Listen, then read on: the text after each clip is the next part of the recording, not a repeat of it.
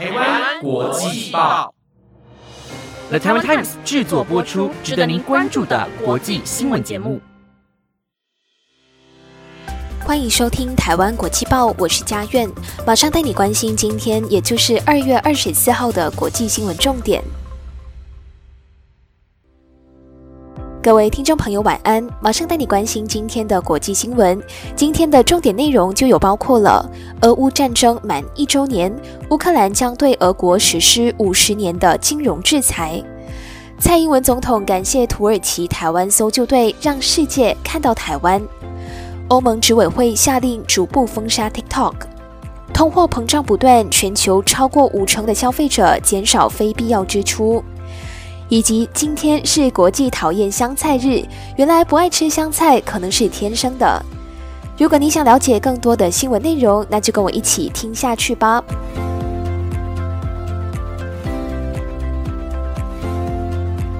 首先要带大家关心的第一则消息呢，就是跟俄乌战争有关系了。俄乌战争从爆发到现在已经是正式迈入了一周年了嘛？那面对俄罗斯在这一整年来对于乌克兰的一个侵袭哦，国际除了是持续不断的在给予乌克兰多方面的援助，像是军武方面的援助啊，跟资金方面的帮助之外呢，同时还对俄罗斯寄出各种贸易跟金融的制裁，希望能够以此来打击俄罗斯的整个经济发展。那在今天呢，乌克兰国会方面也压倒。性的通过了一项决议，就是要对俄罗斯的金融机构实施长达五十年的一个制裁措施。根据路透的报道，乌克兰这一次通过的制裁对象包括了俄罗斯的中央银行以及所有商业银行，还有投资基金、保险跟其他的金融机构。那针对这件事情呢，乌克兰的经济部长斯维里登科就有提到说，这项金融领域的制裁包括了禁止归属于俄联邦机构的一些资产进行交易。还有禁止跟俄罗斯金融机构建立像是商业的关系、交易跟投资等等的。与此同时呢，为了帮助乌军在战场上取得获胜哦，美国白宫国家安全顾问苏利文也在今天提到说，美国将会再提供乌克兰二十亿的美元，也就是大约新台币的六百一十亿元的一个军事援助。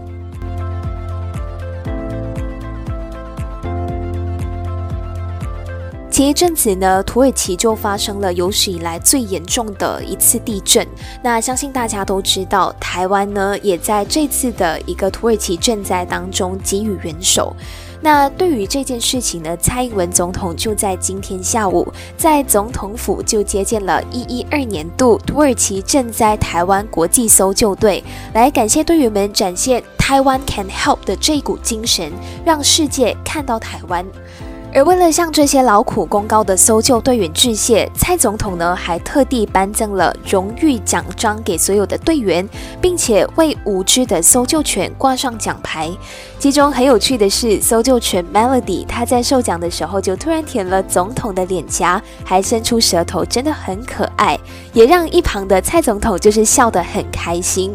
那在致辞当中呢，蔡总统就提到说，这次的搜救任务是台湾国际搜救队第一次受到受灾国接待以及撤离中心的指派。另外呢，在联合国国际搜救现场的协调网络平台，台湾也首度名列其中。这些呢，都是一个非常重大的里程碑，不仅仅是展现了台湾 can help 的精神，也让台湾成为世界的台湾。那蔡总统也表示，相信经过了这次的经验，未来可以建立更有效率的整备以及出勤的模式。政府呢，也会持续努力给予最大的一个支持，也要让台湾在面临各种挑战的。时候呢，都能够拥有着这股韧性以及更加强大的一个应变能力。那蔡英文总统呢，也非常衷心的期盼土耳其的灾区能够早日的重建恢复，让所有的民众都能够恢复到正常的生活。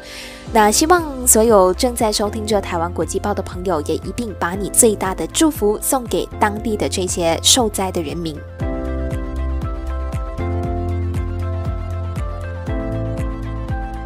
最近这几年呢，我们不难发现到，像是呃媒体呀、资讯啊，都是处于一种非常蓬勃发展的状态哦。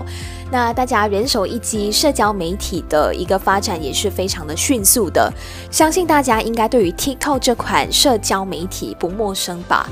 那中国的字节跳动旗下的社交媒体 TikTok 呢，在这两年来虽然受到广大的民众的欢迎跟使用，但是呢，它还是持续的在面对西方质疑。质疑的原因就是 TikTok 方对于资料安全的保护似乎没有做到位，他们也担心说 TikTok 会让中国政府取用用户资料。进而导致各自外泄的这一类事情的发生。那针对这件事情呢，美国去年是已经禁止联邦政府公务装置使用 TikTok。那部分的国会议员呢，目前是正在推动禁止 TikTok 在美国运营的这样子的一个举措。那在上个月呢，荷兰的政府也出于类似的顾虑，要求公务员避免使用 TikTok。那为了避免更多的官方公务上的各自外泄，欧盟执委会在昨天也表示，他们已经禁止执委会的职员在公务装置上使用中国短影音社群平台抖音国际版 TikTok。那这项禁令呢，也禁止欧盟执委会职员在装有公务应用软体的手机的私人装置上使用 TikTok。那根据这项禁令呢，这些组织的职员必须要尽快，也就是最迟在三月十五号前移除装置上的 TikTok 软体。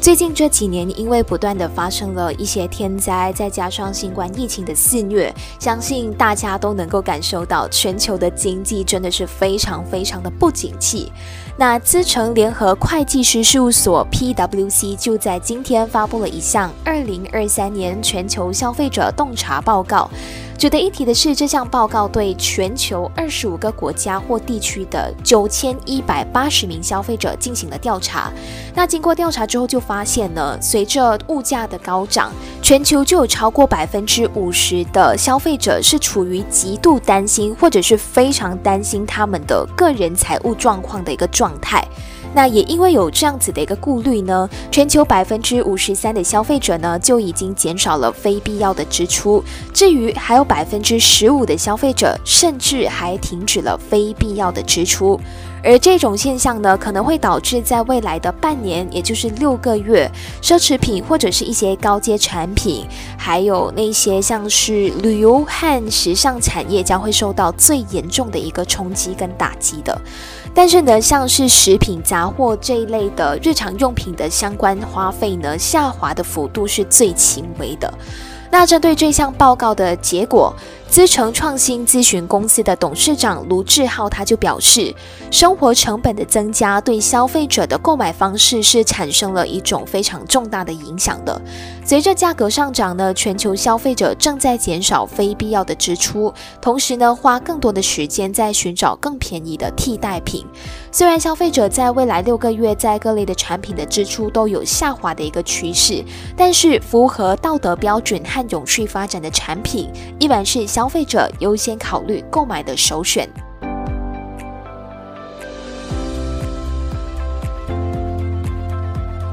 那不知道现在正在收听着台湾国际报的你，是一个非常喜欢吃香菜的人呢，还是非常厌恶香菜的人？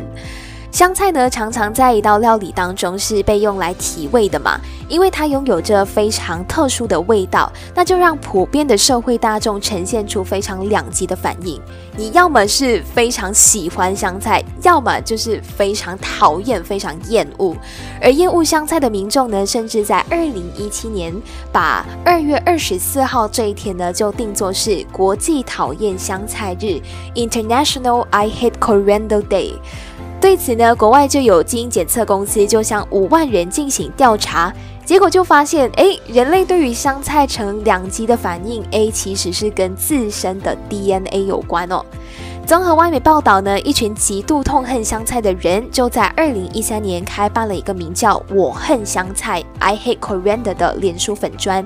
到现在哦，是已经累积了将近二十八万名同样是厌恶香菜的粉丝来追踪的。那这个粉砖呢，更是在二零一七年就发起活动，决定呢要把二月二十四号定为国际讨厌香菜日，让无论是讨厌香菜的味道啊、气味、感觉或者是外观的人，可以在这一天尽情的表达对香菜的仇恨的这一类的言论。那报道也指出呢，决定一个人是不是讨厌香菜，其实是有一定的科学根据的。美国就有一家名叫做 Twenty Three and Me 的基因检测公司，就曾经对这件事情呢进行了一个非常详尽的调查，并且呢，在比对了将近五万人的 DNA 后，发现会对香菜表示讨厌，然后形容香菜是有作呕的味道的人们呢，他们的体内呢其实是有一种名叫做 OR6A2 的。的特殊基因，那这类的基因呢，会让人对于香菜的气味诶特别的敏感，也就是所谓的肥皂味。另外呢，根据统计遗传学家艾里克森率领的研究团队，也在二零一二年的时候发表一项研究论文。论文就指出呢，这个 OR6A2 的基因在女性和欧洲人后裔当中是极为常见的。这种基因呢，可能是有助于检测香菜肥皂味的嗅觉受体。估计大约有百分之十的人终身都会受到这种基因的影响，从而对香菜烙印着味道难闻的一个。负面印象。